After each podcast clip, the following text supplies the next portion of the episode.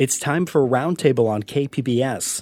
Today, we're talking about a proposal from local leaders to ban camping in public places in San Diego.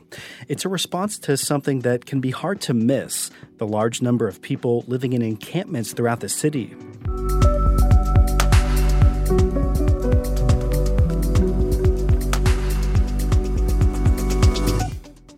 We asked you, our audience, what you thought of the proposed ban.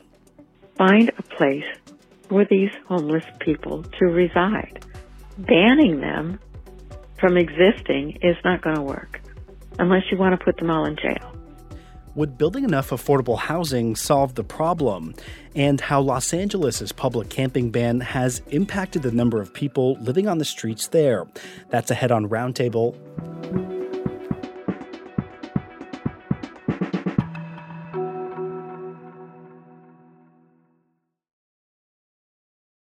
Welcome to KPBS Roundtable. I'm Matt Hoffman. We're back with you after a few weeks away, and we have some news. Roundtable will now be an hour on KPBS Radio Fridays at noon, and there's going to be a rebroadcast that's airing Sundays at 6 a.m. You can also stream our show at kpbs.org or from the KPBS app. Today on the show, homelessness. It's a top concern for many San Diegans, and if you've been downtown recently, it's hard to miss the situation that's unfolding on the streets. Now, city leaders have a proposal to address homeless encampments, a ban on camping in public places. The city is also planning to start enforcing a law that prohibits people from living in their vehicles. Joining us to discuss all this news on homelessness are Lisa Halverstadt. She's the senior investigative reporter with the Voice of San Diego. Gary Warth is also back with us. He's a reporter with the San Diego Union Tribune who often reports on homelessness. And finally, Gale Holland joins us. She reports on homelessness and addiction for the Los Angeles Times. I want to welcome you all to Roundtable. Lisa, we'll start with you. This camping ban ordinance. Can you explain the details of it and how it came about? Well, pressure has really been building on downtown city councilman Stephen Whitburn, um, especially because homelessness has been surging citywide, but especially in his district. And so Stephen Whitburn decided that there needed to be more places for people to go so that the city could make a visible dent in unsheltered homelessness because per um, a 2018 federal court ruling, you can't enforce any sort of camping ban unless there are shelter options for people. So, what he is proposing is to ban camping on public property when there is shelter available, but then also to ban homeless camps at all times within two blocks of schools or shelters in parks, which includes Balboa Park and Mission Bay Park. Um, along trolley tracks and some other locations as well. And what he's saying is he wants to open what he's calling see, uh, safe sleeping sites where people can be uh, where they're allowed to camp. And Lisa, we've seen multiple months of record numbers of homeless in downtown San Diego. Can you sort of put that in perspective for us or paint a picture and describe what the situation on the streets looks like now? So, street homelessness has definitely been surging throughout the city, but especially downtown. Um, the latest downtown partnership count, which is a downtown business group, they had counted more than 1,830 people that were sleeping downtown and um, some areas just outside of it. Um, folks throughout the city are also seeing more open drug use among unhoused folks. And there's a feeling that um, people that are housed can't escape seeing or running into unhoused people and unhoused people really feel that tension too. I think that's really important to mention that they feel that they're not wanted. And often the question that I think we're going to get into in this conversation today is well, if I can't be here, then where can I be? Where can I go? And let's now bring in Gary Warth from the Union Tribune. Gary, we understand that this ordinance is supported by the mayor as well. Why are he and Councilmember Whitburn calling for this approach now? Well, I think just as Lisa said, that there's just a lot of pressure on them or uh, just watching a situation get more and more intense downtown. It's about like for six months, uh, the downtown partnership um, monthly count was breaking a record. Every month there was a record number of uh, of people downtown until it uh, reached almost 2,000 people. And uh, constituents are you know, approaching uh, the mayor and um, Councilmember Whitburn uh, just whenever they see them i think in public uh, i hear and uh, and bringing it up to them.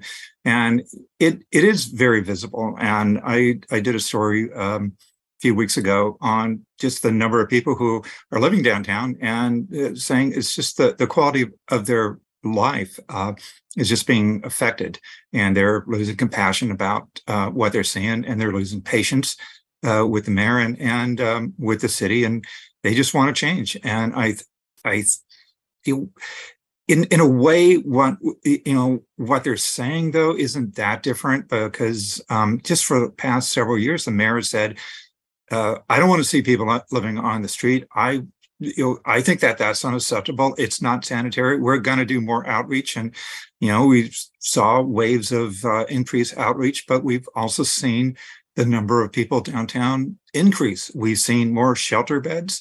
Uh, you know, get established under the mayor, and we've still seen more people downtown uh, living on the street. Uh, so I I think that they're just kind of responding once again uh, to uh, a lot of feeling from people downtown um, who think you know you're not doing anything. Though, so uh, you know they made the statement that uh, after they have a couple more things in place, are going to try to do some more enforcement and just as uh, the mayor put it, not take no for an answer, um, and the perception that people are turning down services and and shelter.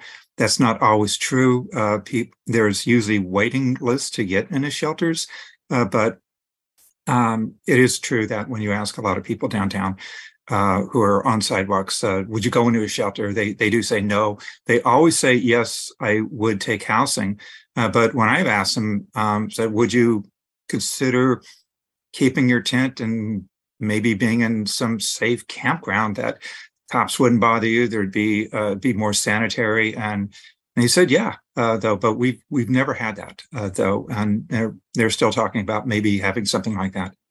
And Gale Holland from the Los Angeles Times is also here with us. Gale, it sounds like Los Angeles also has a camping ban that's already in place. What are the details of that? Is it similar to sort of what you're hearing is being proposed in San Diego? Yes, it's very similar. It's been there for two years and uh, 2,000 different sites near schools, daycare centers, and some of the other categories have been cited. I don't know how many people in Los Angeles feel that the visual impact of encampments has changed. Um, enforcing, well, for one thing, enforcement is very tricky because of the court decision that was that was mentioned earlier enforcement every dollar you spend on enforcement is a dollar that comes out of money that can be spent on housing which is really what i think los angeles has come to the conclusion. I think we're a little bit ahead maybe san diego is the only solution. Shelters are expensive. Um, safe camping is also expensive and there is a record. I know there has been more recent safe camping places in Seattle and Portland that have worked well, but there is a history of disorder and um, some of the same problems that people see in the street and those campgrounds ending up being closed down. So I think one what Los Angeles is doing now, kind of moving, they're still continuing to expand the same kind of no-go zones that San Diego is uh, sounds like they're about to start. But one of the the new mayor, Karen Bass, is trying to move encampments, everybody in one encampment together into a motel room and then move them to housing. The proposal in San Diego to ban camping on public property, it largely relies on shelter beds being available. I think everybody sort of mentioned this. And Lisa, we know that the city's been trying to increase the number of shelter beds they have, but being realistic, I mean, how many shelter beds are there now compared to the number of people who are homeless? I mean, are there just like hundreds or thousands of empty shelter beds lying around? There aren't a lot of empty shelter beds, I can tell you that. Um, so, as of this week, uh, city officials told me that there are about 1,829 shelter beds. Um, now, you know, as we talked about before, there are close to that number of people sleeping in the general downtown area. Um, but if you look at the last point in time count, which we have the data for 2022, Um, and I would note that that is just broadly considered to be an undercount, even by the organization that leads that effort. They counted just under 2,500 people citywide in 2022. Um, what we're seeing around the city suggests that there's going to be a higher number to report when the 2023 count is unveiled. Um, I think what this all comes down to is that the city is going to have to provide hundreds of additional options. Um, and this is very challenging for a lot of reasons. It's it's tough to cite shelters. Um, but to, to Gary's point earlier, I think you know the type of shelter that they offer is really crucial as well. Um, a lot of folks aren't necessarily interested in that straight shelter bed. However, I will tell you that in a given week, a good percentage of shelter referrals don't actually result in people being placed into housing. Um, I think it's just a, you know about just over a third in an average week of shelter referrals, including from outreach workers, including from police, result in somebody actually ending up in a bed now. Um, so it's not as if no one wants shelter. A lot of people do want shelter, but a lot of the people that the community is most concerned about, they may not want to go into that traditional shelter that that people envision of you know, dozens of bunk beds in a single room. Hmm. And, and, Gary, we know that you spoke with one homeless advocate who says that this proposed public camping ban is sort of redundant. I mean, what did he mean by that? Well, there's already laws about encroachment and illegal lodging. Uh, so if they wanted to enforce those, they and they have enforced those. So I I, I don't see the big difference uh, between you know it's like saying we're going to do this now when they could have done it already you know and they and they have you know they've uh, they've cited a lot of people for an encroachment and illegal lodging uh, and so that's that's what he meant by being redundant um, though but i wanted to um, also add to you know something that lisa was talking about i, I think that the the city does hold some shelter beds uh, just uh, to be able to legally um, you know force people to make a choice. Um, you know, it's like we we do have these shelter beds open, uh, but they're about to lose shelter beds too with a winding down of the Golden Hall shelter. So that's like 500 beds. So it used, you know, before that announcement, every time they open up a new shelter, it was a net gain. But now it's going to be just making up for something that's lost until they create another 500 beds, and then we could start saying that that we're getting some some new beds uh, as far as shelters go. Um, but as as we were talking about, maybe they could offer something besides shelters, like the um, you know more safe parking lots and some uh, uh, a safe campground uh, too. And that Golden Hall shelter that you mentioned, that's the old San Diego Convention Center located in downtown San Diego.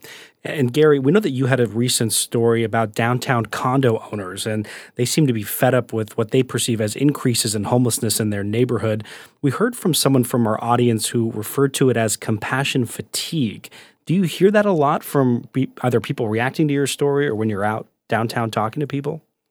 Uh, yeah, I think that's a good way of uh, of putting it. Uh, that they've uh, tired of being compassionate, and this is from some people who have told me, I have been compassionate, um, but you know they they might have had an encounter with somebody, and uh, you always remember the bad encounter that you have, and and uh, and maybe make a generalization about um, you know a, a, group of people or even a profession, though. Um, and you know, I think everyone who lives downtown probably has had some kind of uncomfortable encounter with with somebody, uh, uh, or they're just sick of having to walk around the sidewalk and push their baby carriage into the street because they can't use the sidewalks anymore.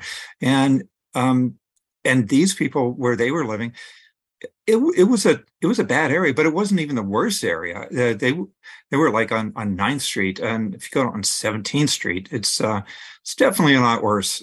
Lisa, do we know if the mayor's changed his approach to homelessness, or, or and if so, how? Like as we've seen the problem, you know, maybe get worse. I mean, I think one thing that's important to note when we talk about enforcement is that um, Mayor Todd Gloria, when he was campaigning for office, he actually campaigned against this sort of crackdown on homeless camps um, that his predecessor, Mayor Kevin Faulconer, um, really, really championed. Um, and when he actually took office, though, he started making, you know, some of the comments like Gary was talking about, which are very similar to what Kevin Faulconer said. No is not an okay answer. You need to accept the services that are offered. Um, he continued that enforcement. Um, and um, at different points has sort of ramped it up and and here we are again um, with this discussion you know of of cracking down um, with this with this new proposal I will say, you know, I think, you know, he would probably want me to, to say that um, he really has uh, also tried to champion um, reforms and to work on getting uh, more housing production, especially for that very low income um, and affordable housing and, and middle income housing as well. Um, and, you know, that there has been an effort to really, you know, open up more shelters but I think, you know, where I've seen the most variance in his approach is really when it comes to enforcement and his thoughts on that. Um, and that's more comparing the campaign um, versus when he actually took the office. We'd like to hear from you about if you're affected by homelessness. Give us a call at 619 452 0228 and leave us a voicemail. Coming up, we'll hear some questions from our audience about this proposed camping ban. What are you going to do with all the homeless that are now in these encampments? You're going to tell them it's illegal? Where are they supposed to go? You're listening to KPBS Roundtable.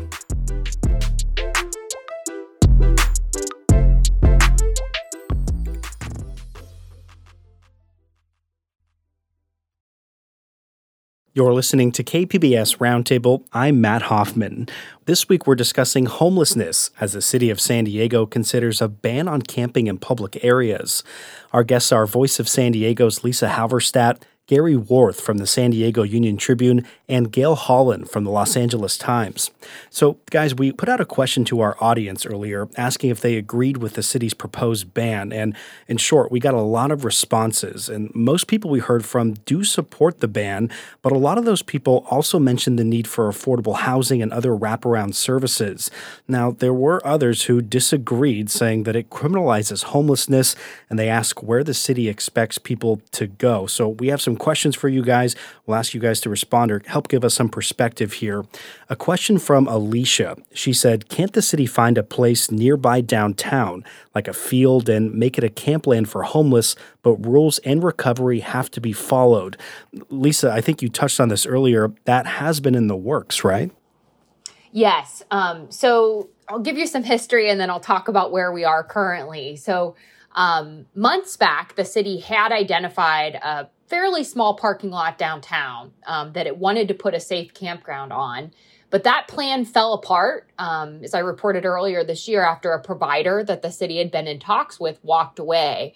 And the big issue that sort of became clear to me at that time um, is that providers, Mayor Todd Gloria's office, the Housing Commission, which oversees a lot of the shelter contracts, they really think that you need to have a certain amount of staffing and amenities like bathrooms, um, you know, like uh, certain services or oversight um, to make a project like this a success. So a lot of people think of, well, why don't you just, you know, tell people they can be in this parking lot? Um, they aren't interested, though, at the city level in pursuing a sanctioned camp that doesn't have services and amenities.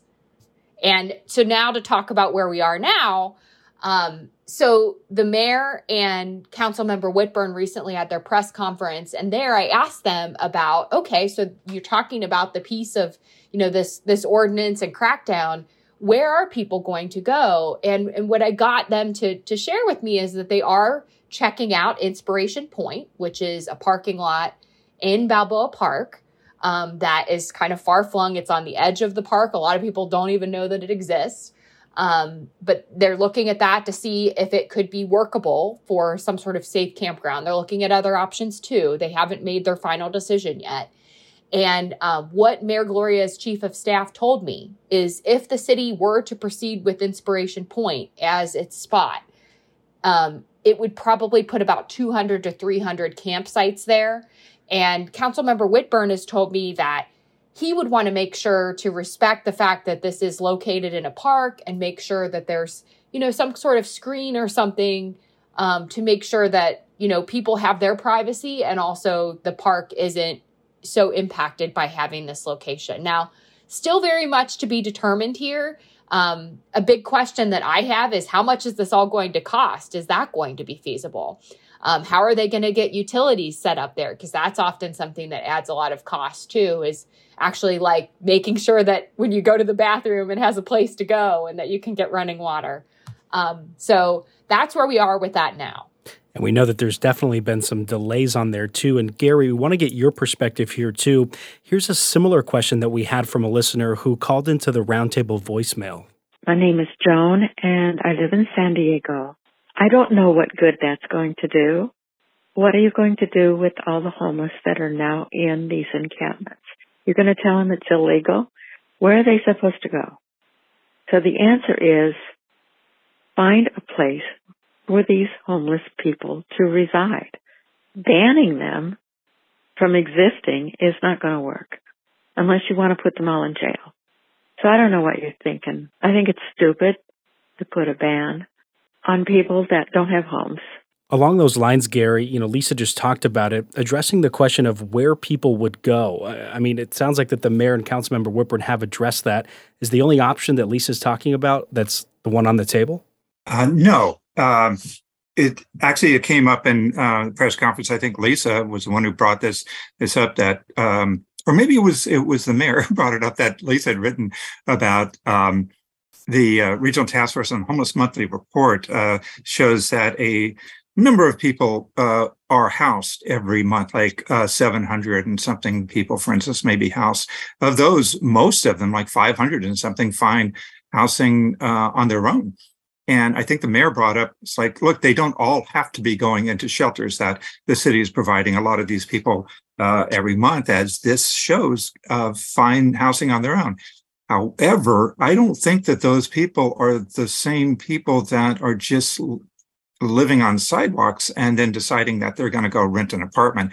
I actually brought this up to Tamera Kohler, the um, uh, head of the regional task force on on homelessness, and said, uh, "Who do you think those people are? That 500 people? I've got a feeling that they are not."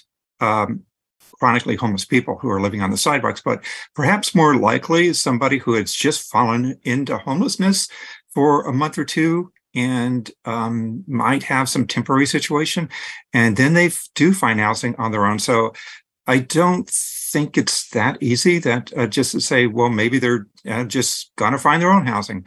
Where else they might go, um, I I don't know, but um, maybe on the trolley and go to another city uh, though, to the east or to the south, if um, if they continue to get hassled by police telling them that they're not supposed to be, and that's not a solution. Uh, you know, we don't want to see that happen. To just have homeless people go to Santee or uh, somewhere south of San Diego, and nobody's saying that that is what might happen, but you know, I got to think if, if somebody doesn't want to go in into a shelter and they also don't want to be bothered, you know, hassled by a, a cop every day, they they may take another alternative, and um, yeah, and they and they may go someplace else, and that won't be a very um, friendly, uh, neighborly thing to do for another city. And Gale, how has Los Angeles handled this idea of where people would go in those areas where the camping ban is in place there? Los Angeles has expanded both not so many campgrounds, but uh, tiny house villages and these they're not traditional they're called a bridge home they're not traditional large shelters they're uh, they're much more controlled population, but they don't have enough places for people to go. I, I think with the new mayor and the person she put in charge of the homeless authority they would like to see more money going to uh, permanent housing because temporary housing is not of all the different descriptions is not has not thus far made much of a dent Lisa, you know, Gale brought up this idea, or that in Los Angeles they're using kind of these like tiny homes. I remember seeing that in headlines that that was something that San Diego was going to do. Whatever happened to that?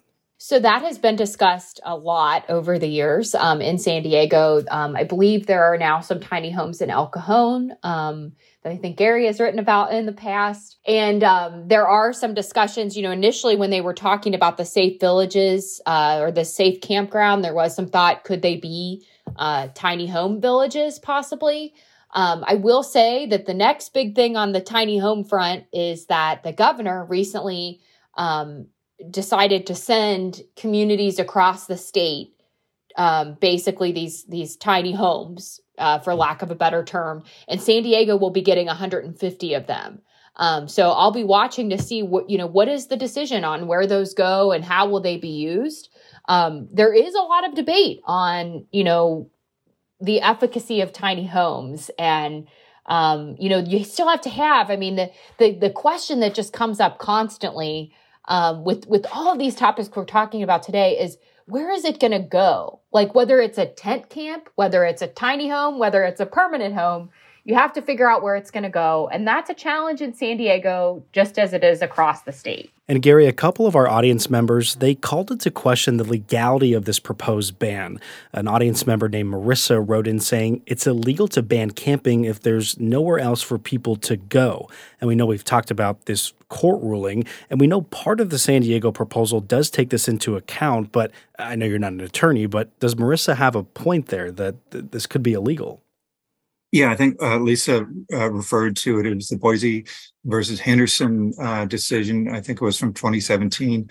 Uh, and after that, uh, you know, it, it, was decided that you can't cite people for um, sleeping in a public place if they don't have any other place to go. Uh, so cities have gotten around that, though. for instance, in Oceanside, there was a large encampment, and there was no uh, shelter in Oceanside. Uh, so they uh, created a hotel voucher program. And the day that went into effect was the day that they cleared out that large encampment. So you legally do have to give people a choice. And I understand that sometimes they do leave a dozen or so shelter beds open specifically to be able to use them uh, for that type of enforcement. Now, th- then there's this um, other level of enforcement that Lisa referred to that uh, they want to do um, uh, near schools and parks and say no exceptions, even if there's no other place, uh, you know, no shelter bed open, you're not going to be allowed to be here. And uh, Brian Jones uh, had proposed a bill that does the same thing uh, statewide. It's it would prohibit outdoor you know camping in certain places and the mayor didn't explain it but I, I think he said we've already talked to the city attorney and he says that it's um, that that will be legal to do. So I'm not sure how, uh, but I, I guess uh, you can say you can't camp in some places no matter what, and and that um, that court decision doesn't apply. But overall, it's like I guess we're thinking that well, if you move to someplace else, then we'll let you stay there if there's not a shelter bed open. Well, part of what they're using there is public health and safety is what they're really hanging their hat on with that piece. Um, and you know, I'd be really interested to hear, you know, if if Gale has any insight on how that's worked um, in LA or some of these other communities that have done that. Because the argument San Diego is making is they can say, you know, you can't be in some of these areas because it poses a safety risk. Now we'll have to see more of the legal analysis. We haven't seen a final ordinance, um, but I'm not sure how they've worked that out in other communities. Well, I think part of it is that no lawyer wants to go to court for the right for an encampment to sit next to a preschool or an elementary school. I mean, there would be a huge consensus that there should not be encampments while kids are walking to and from school or getting dropped off by their parents. I think that one of the things that came to mind while you were talking is part of what's going on right now in Los Angeles is that Los Angeles again had that on the books for two years. It doesn't seem to have had a great impact, but um, then City of Santa Monica had um, a surge, downtown surge in encampments that sounds similar to yours. They passed the ordinance, and then the city of Culver City did because they neighbor each other and their concern is that the people will be pushed into their area and it becomes kind of an arms race. And as far as enforcement and the legality of the enforcement, I think a problem with it is that it becomes arbitrary. There's no way that in Los Angeles they can possibly patrol 2,000 sites that are no go sites. So, by definition, some people will be cited in one area and other people will not be. And some people who object to the school in their area being near an encampment will be able to get that encampment moved, and other people will not. And that's something that could have legal implications. But I mean, a lot of the decisions, it's not like there's a huge, rich lobby of lawyers or law firms that want to bring civil rights litigation on behalf of homeless people. A lot of the decisions that have been won, including the Boise decision that you mentioned, were done on the cheap by small groups. So, to some extent, it's who has the will to go to court. And we do have some more sound here. We have one from a listener who did not provide a name, but they also brought up sort of what we were talking about earlier this idea that laws are already on the books that prohibit encampments. It's not for lack of legislation, it's for lack of enforcement.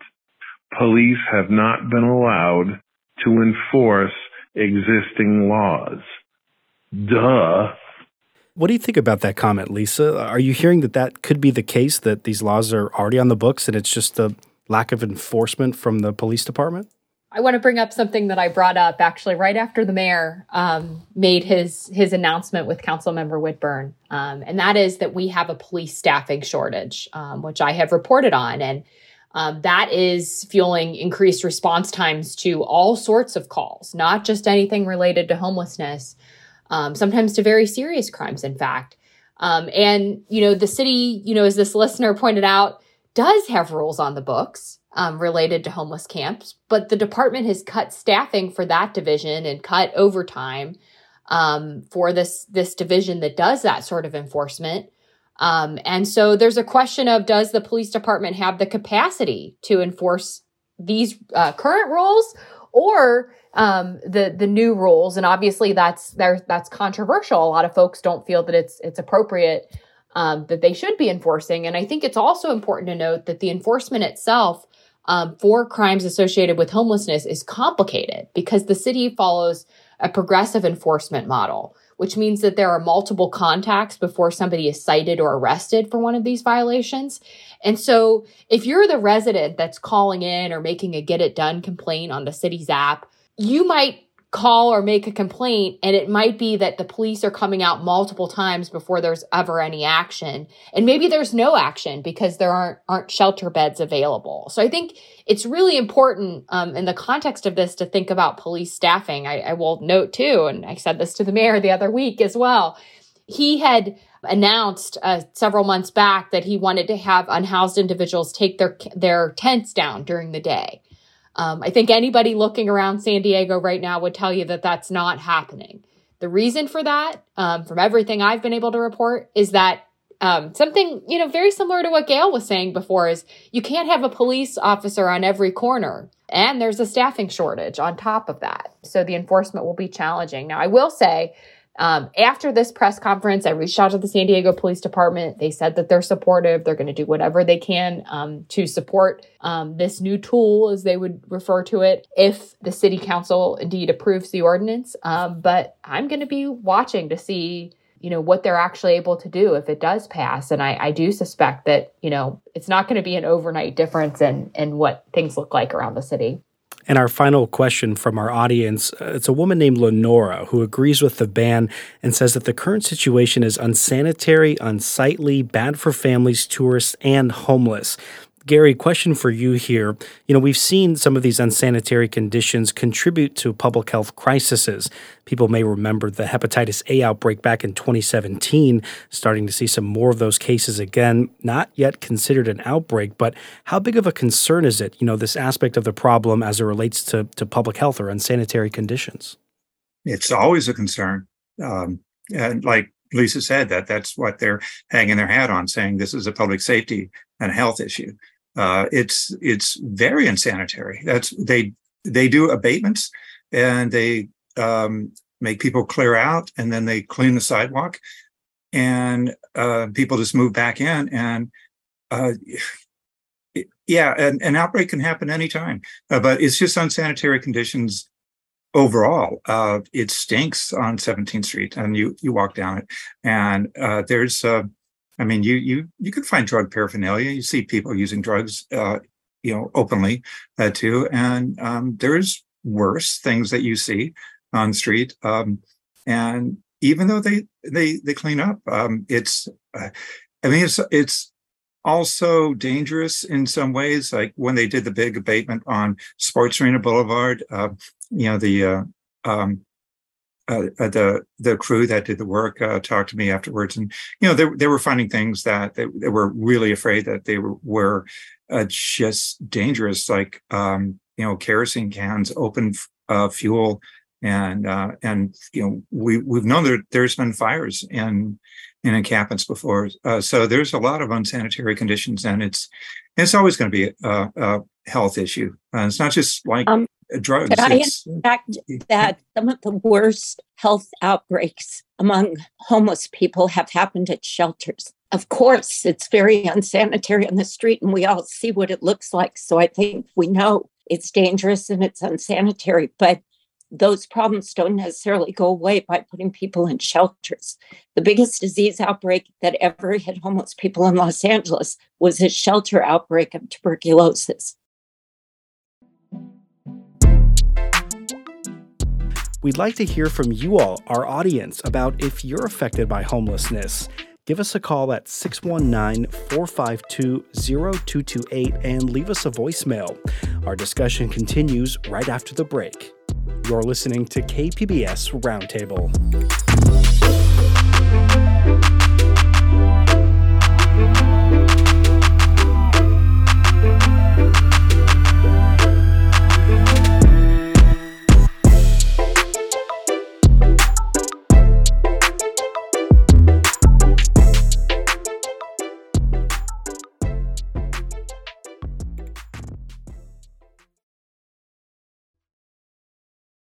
You're listening to KPBS Roundtable. I'm Matt Hoffman.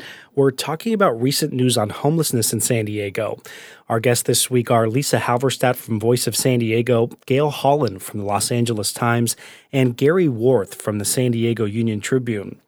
You know, Gary, maybe one piece of news that's sort of flown under the radar is San Diego Mayor Todd Gloria says that the city will once again start enforcing the ban on people living in their vehicles. That was something that the previous mayor, Kevin Faulconer, pushed harder on. That vehicle camping ban, Gary, it's been on hiatus since the pandemic. Why is it coming back now? They've expanded the number of um, safe parking lots they have, and they're about to open up uh, another one, and that's going to be the ones that uh, in Clairemont that has some of the the FEMA know cottages that um, or trailers that they've uh, had for a couple of years. They also changed the hours at the parking lot that's around um, the the, uh, the stadium, so it's it allows RVs to be there 24 hours, and I, I guess it's just a thinking that this is a way of getting these people into the lots that they're paying for. Uh, the, we we want these people off the street. It's was never legal before. They got a break for a while, but we're spending this money on these safe parking lots, and um, this is a way of encouraging people to to get in them. I think. And quickly, Lisa, I know you've done some great reporting showing how cars can be a lifeline for the unhoused. Are you hearing any pushback from advocates about this vehicle habitation ordinance coming back?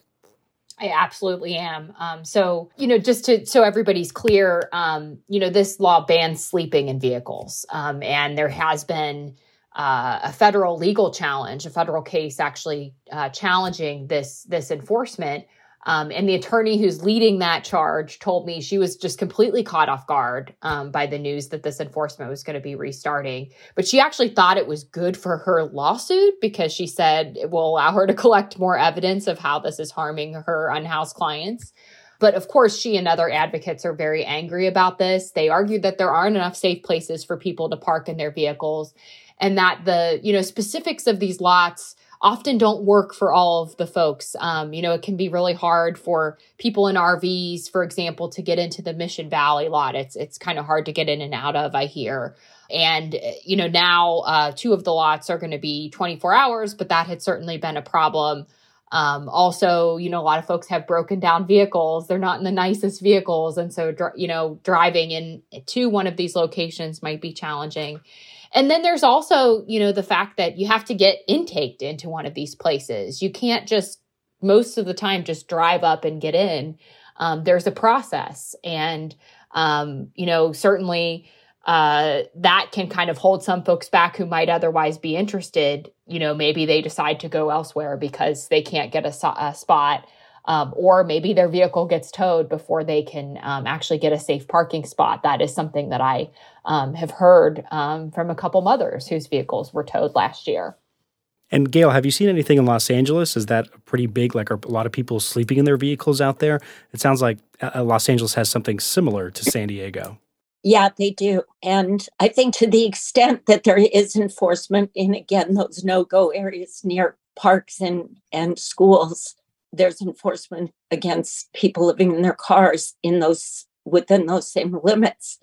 But there's also a lot of areas where it's tolerated. And in my own neighborhood, there's a, there's a number of streets where it's clearly tolerated because it's not hidden. There's, you know, along the freeway, there's a lot of trailers and uh, RVs. I don't think it's as big a focus of people's anger as the street encampments. So I I haven't heard about a lot of enforcement and Lisa, let's come back as we wrap up here to the proposed camping ban. What's next there? When could the council make a decision on that ordinance or even see it? The initial plan is for there to be a city council vote sometime this month. And before that happens, they'll have to release the actual ordinance. And I know there's a lot of folks, I literally just today got an email from somebody who's interested in seeing that ordinance. Um, I don't know for sure that it's going to go direct to council yet, or, you know, if there's a chance it might go to a committee hearing first. But I think there's going to be some action on that this coming month. And Gary, what about the enforcement of the vehicle habitation ban? Do we have any idea when that will resume? Lisa, do you know? Uh, I believe it's going to restart um, April 1st. And as we wrap up the show here, quick final thoughts. What are you looking for ahead as it relates to homelessness? And Lisa, we'll start with you. Well, certainly, you know, April is going to be a busy month for homelessness news. Uh, I'll be watching to see what happens um, with this camping ordinance and any updates on the possible safe campground. Brian Jones, as we talked about earlier, state senator, also may try to get his uh, legislation in front of a committee again, which which also looks at trying to ban um, homeless camps in, in certain sensitive areas. And then we also have former Mayor Kevin Faulconer, who's working on a ballot measure. I'm really eager to see what that's about. Um, and then always just there's there's a lot of people suffering on the street, and I just think we shouldn't shouldn't lose sight of that suffering as we talk about this, and that um, people are out there every day living in this, and that crisis continues. And Gary, your final thoughts here. Yeah, all that. so a lot is going to be happening this this month, and also the uh, start of the ban on uh, on vehicle habitation. Um, I think uh, Lisa and I will be out on the street talking to some people uh, in um, in cars who uh, might have to deal with that. That's that uh, that's going to be uh, a big change happening. But I'm eager to see you know what's going to happen with Inspiration Point or wherever something may um, is be decided to put up something like that. just looking for you know it's like new proposals. Uh, I think uh, uh, Father Joe's is uh, working on um, you know t- two new sites uh, that they they want to develop uh, for for housing. Like there's one vacant site, and then there's the God's Extended Hand um, you know ministry. They're they're going to demolish that building and and um, you know uh, Deacon Jim Vargas, uh, head of Father Joe's, who was saying, I want to hold uh, Mayor Gloria to what he said about having uh, 30 day processing, you know, uh, for affordable housing. And he was hoping that this project will get built a lot faster than past ones had. Well, in Los Angeles, um, I'm, I think it'll be great if the council decides to actually order a study of uh, a similar ordinance we have that's already been in place for two years and see what the impact has actually been and also, uh, Los Angeles had a $2.1 billion housing for homeless people initiative. And that housing should start actually in real numbers coming online. I have covered this for a long time. I have met the people who people think are don't want to come in who've been out for years.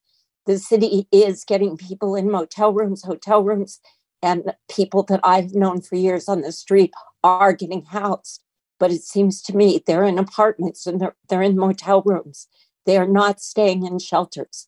We're going to have to end it there for this week's edition of KPBS Roundtable. And I want to thank our guests Voice of San Diego's Lisa Halverstadt, Gary Warth from the San Diego Union Tribune, and the Los Angeles Times' Gale Holland. Roundtable is produced by Andrew Bracken, and Rebecca Chacon is our technical director. I'm your host, Matt Hoffman, and remember, we'd love to hear your thoughts on today's show. Feel free to leave us a message by calling 619 452 0228. Thanks so much for being here with us. Have a great weekend.